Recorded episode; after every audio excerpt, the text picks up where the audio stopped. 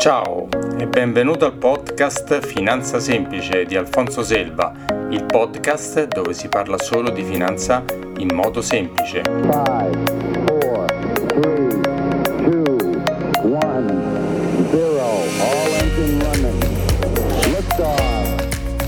Puntata numero 5.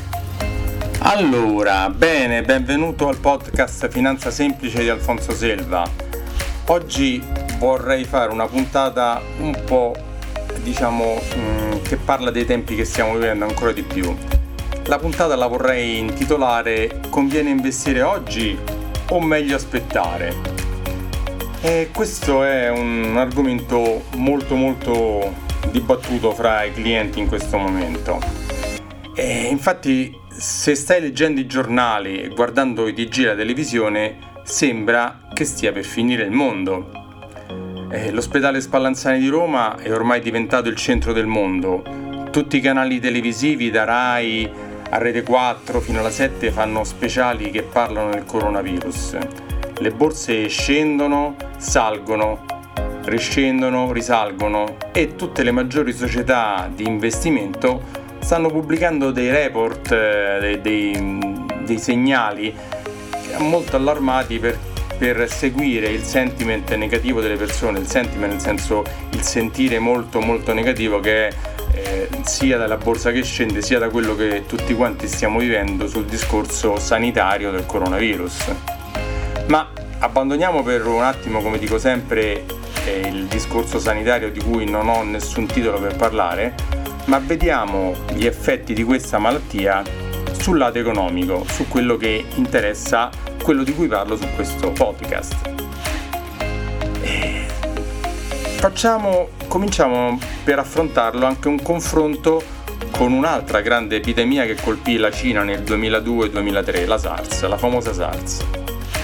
E il coronavirus ha avuto il suo, ha, ha avuto il suo epicentro in Cina e quindi la prima economia che ne sta risentendo è la Cina ma come sappiamo oggi la Cina ne sta praticamente uscendo. Però cosa dobbiamo pensare? Che la Cina non è isolata dal resto del mondo, anzi. certo se facciamo il confronto col 2003 era molto molto meno collegata con le altre economie perché la globalizzazione non era così spinta come oggi, no? Però negli ultimi 10-15 anni la globalizzazione ha connesso intimamente tutte le economie mondiali. Infatti le catene del valore, cioè nessuno fa tutto da solo, una parte viene costruita là, un'altra parte viene rimandata, cioè nessuno inizia a costruire una cosa dall'inizio alla fine. E oggi queste catene del valore sono un fattore importantissimo nello sviluppo economico di tutti quanti i mercati, noi compresi, noi europei, gli americani, chiunque. La Cina oggi pesa il 30-35% sul PIL mondiale, mentre invece nel 2003 era intorno al 20%. La crescita del PIL interno cinese è scesa del 10% dal 2003 al 6,5% del 2018. Ma comunque se guardiamo eh, anche se questo PIL è cresciuto molto meno, comunque in pratica il governo cinese è riuscito a far crescere il benessere dei suoi, dei suoi cittadini moltissimo, molti molti di loro sono usciti dalla, dalla povertà. La SARS, per ritornare a un paragone con quello dell'ultima epidemia sanitaria che c'è stata, che ha avuto origine proprio dalla Cina come questa, ha avuto un impatto negativo sul PIL cinese nel 2003 intorno all'1% e del 2,3% negli anni successivi. L'epidemia durò circa un anno. Per ritornare ad oggi, gli effetti del coronavirus si vedono in Cina in diversi campi economici, nel settore auto. Infatti molte case automobilistiche come Toyota, la Peugeot, la Hyundai hanno sospeso la produzione in Cina, ma oggi piano piano la stanno riattivando, come sappiamo che eh, dagli ultimi dati e notizie che molte, molte fabbriche stanno riaprendo in Cina. Lo stesso nel settore aereo, molte compagnie come la British Airways e la Delta avevano sospeso tutti i voli, oggi le stanno per riprendere.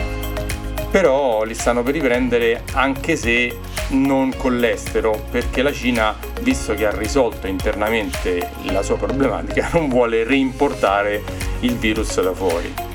Il settore del lusso è uno di quelli che sta, sta soffrendo più di tutti, insieme con quello dei trasporti, perché eh, si prevede un calo tra il 10 e il 20, forse anche il 30% delle vendite sia perché in Cina c'era una fortissima percentuale di vendite, sia perché i cinesi che andavano in giro per il mondo compravano anche all'estero molto lusso e oggi non lo stanno facendo.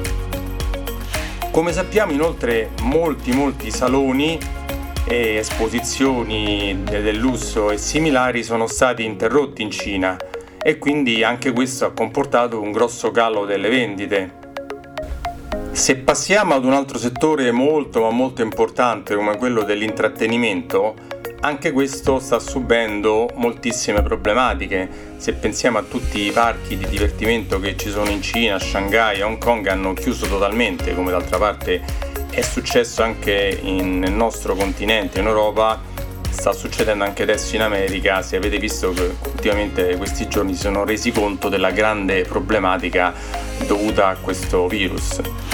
Il settore export eh, è ormai fermo in tutto il mondo, dai per la Cina, se qualcuno di voi ha provato ad ordinare qualche cosa su Amazon, prima magari in un giorno arrivava, oggi per cose normali ci vogliono due, tre, una settimana, a meno che non siano cose importanti dove Amazon ha deciso di privilegiare la consegna.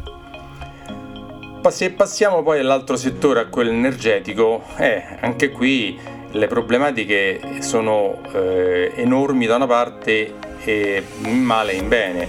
Sappiamo che dopo recente, eh, la recente diciamo, rottura del matrimonio tra l'OPEC e la Russia su diverse visioni di come condurre l'estrazione del petrolio ha portato a un calo vertiginoso del prezzo del barile del petrolio, il che per le economie che dipendono dal petrolio come mm, diciamo, per usarlo è un gran bene perché eh, costerà di meno, la benzina costerà di meno, anche se oggi la stiamo usando pochissimo la benzina perché non ci possiamo muovere e quindi questo calo del petrolio porterà dei benefici mentre invece per tutti i paesi produttori di petrolio che sono eh, grandi compratori eh, diciamo, sul mercato mondiale si creerà un problema anche se tutti e due i maggiori sia l'Arabia Saudita e sia la Russia hanno detto che ognuno di loro ha le riserve di soldi bastanti per resistere molto tempo anche ad un prezzo del petrolio tra i 20 e i 30 euro. Vedremo cosa effettivamente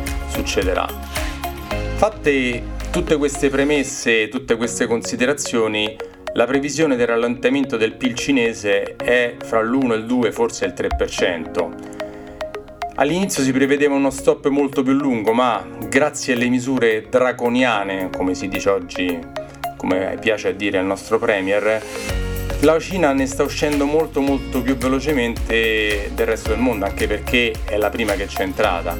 Infatti tutti quanti stiamo un po' seguendo questa, diciamo, queste modalità di, per bloccare la crescita del virus. Stiamo, infatti questa, la minore crescita cinese, la nostra, si è, si è riverberata un po' su tutto quanto il, il mondo e questo diciamo per sapere quanto durerà quanto durerà non lo sa nessuno però come tutte le cose finirà questa epidemia quando si sarà trovato un vaccino e quando il virus sarà a livelli di contagio molto bassi da poter essere curate tutte le persone. Un altro fattore importante che ormai tutti sappiamo è la percentuale di mortalità di questo virus che è molto bassa rispetto a quello della SARS che ebbe un indice altissimo, intorno al 10%. Quindi bisogna sempre fare i paragoni per capire nel passato cosa è successo anche in pratica sulla borsa. Ma non c'è stata solo l'epidemia della SARS, ci sono state anche altre grandi epidemie. Eh, ritornando agli effetti, la SARS fece crollare l'indice di, della borsa cinese del 10% dall'inizio della malattia, ma dopo soli tre mesi dal picco della malattia l'indice ha guadagnato poi il 32%. L'influenza suina ha fatto crollare l'indice della borsa messicana perché nacque lì del 5%, ma poi dopo soli tre mesi eh, riguadagnò il 25%. L'Ebola ha fatto crollare l'indice della borsa africana del 5% dall'inizio della malattia, ma dopo soli tre mesi dal picco della malattia l'indice ha guadagnato poi il 7%. La Zika, che è eh, partita dal Brasile, fece crollare l'indice della borsa brasiliana del 4%, ma sempre dopo soli tre mesi dal picco della malattia l'indice ha riguadagnato il 35%. Quindi da un esame di questi quattro episodi del passato emerge chiaramente che l'impatto di, eh, di un'epidemia locale o globale sulle quotazioni delle borse è limitata sia nella sua ampiezza che nella sua durata nel tempo. Ma vogliamo essere tutti pessimisti e pensare che questa volta questa malattia ci ucciderà tutti? Beh, allora, come dicono molti commentatori, che tu li abbia investiti in borsa, in BTP, sul conto corrente o qualsiasi altra cosa, se saremo tutti morti non serviranno più a nulla a nessuno. Ma sicuramente non è così. Sopravviveremo come siamo sopravvissuti anche alla peste, alla peste bubonica, alla spagnola, a tantissime altre cose. Infatti, oggi adesso vorrei invece provare a darti velocemente qualche altro, diciamo, eh, spunto di lettura per vedere cosa è successo negli ultimi anni di crisi e cosa è successo nei, per quanto riguarda le discese delle borse e poi la risalita successiva da, su, a queste grandi discese. Se partiamo per esempio dalla, dall'ultima che ci ricordiamo tutti nel 2000, fu l'attacco della bolla, fu il picco della bolla tecnologica nel 2001 ci fu l'attacco terroristico alle Torri Gemelle, nel 2003 ci fu la guerra in Iraq, nel 2007 ci fu la crisi dei mutui subprime e poi culminò col fallimento di Lehman Brothers nel 2008. Nel 2010 ci fu il problema del salvataggio della Grecia, nel 2011 la crisi dell'Eurozona, nel 2015 un'altra crisi in Cina, nel 2016 la Brexit, nel 2018 ci fu il rialzo dei tassi della Fed che prese tutti un po' in contropiede e nel 2019 ci fu una guerra commerciale la svalut- tra la, mm, la, Cina e l'America con la svalutazione del, dello yuan. Cosa successe successivamente a tutte queste grandi crisi? Successe come sempre che le borse riguadagnarono tantissimo dopo tutte queste grandi discese. E ora diciamo vi do un piccolo assaggio di questi grandi accadimenti. Riprendiamo un attimo dall'indietro. Dalla guerra del Golfo del 91 la borsa perse per il 15% per 5 mesi, per poi guadagnare il 524% per 118 mesi, fino ad arrivare alla, al 2000 due, dal 2000 al 2003 la borsa perse in 30 mesi il 43%, ma dal 2003 al 2008 in 56 mesi la borsa riguadagnò il 100%. Dal 2008 al 2009 la borsa perse in 16 mesi il 51%, ma poi dal 2009 fino al 2012 riguadagnò il 94% e così via, fino ad arrivare ai giorni nostri. Questo che vuol dire? Vuol dire che la migliore performance per un investitore è quella di rimanere sempre investito. Infatti, se andiamo a vedere da un tempo molto lungo, quindi che comprende discese, salite, bolle tecnologiche e qualsiasi cosa, dal 1990 del gennaio al 2019 del, di marzo, quindi non abbiamo neanche preso tutto il 2019 che è stato un anno ottimo, vediamo nel concreto qual è la scelta migliore per un investitore. La scelta migliore è sempre quella di rimanere investito perché nessuno sa quando è il momento migliore per entrare e quello per uscire. Io non l'ho mai conosciuto, non ho mai conosciuto nessuno che l'avesse mai conosciuto per, per fare una battuta.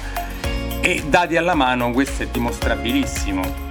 Per esempio, se prendiamo l'investitore che è rimasto sempre investito senza mai togliere i soldi dal 1990 al 2019, se avesse investito 100 euro, oggi ne avrebbe, se non li avesse mai toccati, 1487.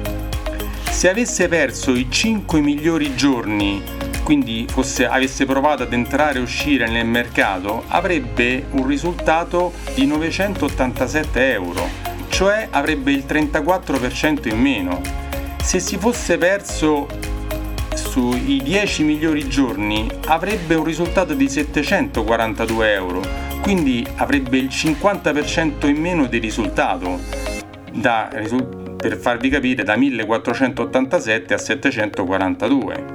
Per arrivare all'estremo opposto, quello che avesse perso i migliori 40 giorni di questo periodo, quindi 40 giorni su 19 anni, su quasi 20 anni, avrebbe avuto un risultato da 100 investiti a 205, che è immensamente più piccolo rispetto a 1487.